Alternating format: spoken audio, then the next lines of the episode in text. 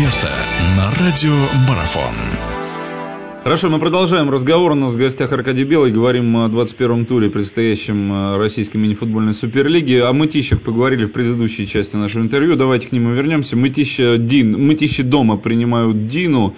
Дина в туре предыдущем, об, об, об этом также упоминали, обыграла ка пэ эр эф.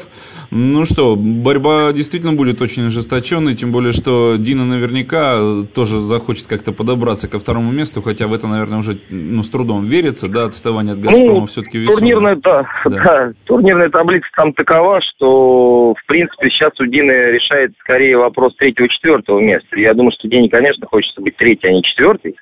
Это абсолютно понятно. И в этом смысле Дине мало того, что надо обыгрывать Мытищи, однозначно, да еще в последнем туре, ну, по крайней мере, не проиграть Тюмени. Вот, они встречаются, как раз команды предыдущие на третье-четвертое место, они как раз встречаются тоже в последнем туре. И, в общем-то, в этом плане тоже интрига, конечно, есть. И я думаю, что Дина, конечно, сейчас... Ну, она в хорошем сейчас состоянии команда, могу сказать. И, в принципе, по идее, Мытищи должна обыграть. Ну, и, в общем, по идее... Самый явный претендент на третье место, это, конечно, Тюмень. А, ну, коли же коснулись Тюмени, давайте к ней перебираться дальше. Тюмень пока что в этом туре будет принимать Прогресс, и вопросов, наверное, здесь никаких дополнительных не возникает. Однозначно победа. Да, я думаю, что здесь, конечно, все понятно, хотя Прогресс во второй половине чемпионата, конечно, много доставил всяких хлопот разным командам. Вот. Но я думаю, что у Тюмени, конечно, проблем быть не должно.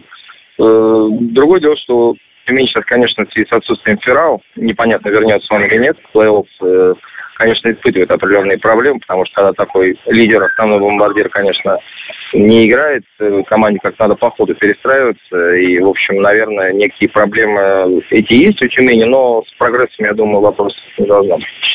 Ну, во всяком случае, это отсутствие, оно как раз-таки может сказаться и в матче последнего тура. Вот здесь оно, наверное, будет ключевым, да, против, э, против очного, в очном поединке с Диной?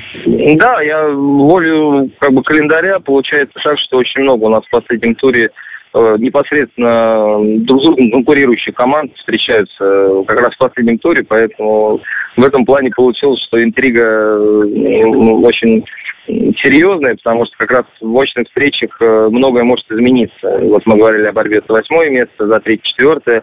Ну, надо, наверное, еще и сказать, что определенная интрига пока существует, связанная с тем, что на леске Никель может Сибиряк обойти, так что... В общем, мне кажется, такой чемпионат очень конкурентный. Да, ну перца действительно много, я с вами соглашусь. Давайте еще коснемся тогда Политеха в этой части нашего разговора. Политех отправляется в гости к Динамо. Политех лихо разобрался с Прогрессом, но с Динамо... Захотят ли хлопать дверью красиво и получится ли допоследок у Политеха? Ну, я думаю, что у Динамо после их поражения крупного, которое, я бы сказал, унизительного, которое Политех потерпели в этом сезоне, я думаю, Динамо все матчи с Политехом теперь просто будут иметь особый характер, несмотря ни на что. И, конечно, я думаю, что у Политеха шансов немного. Я думаю, что Динамо просто дело чести. Каждый раз теперь Политеху доказывает, что все, что тогда случилось, эти два десять, э, они не более чем кошмарный эпизод, исключение из правил. Поэтому я так думаю, Политеху будет нелегко. И, в общем, мне кажется, что, конечно, Динамо здесь явный фаворит. Продолжение беседы через мгновение. Оставайтесь на радиомарафон.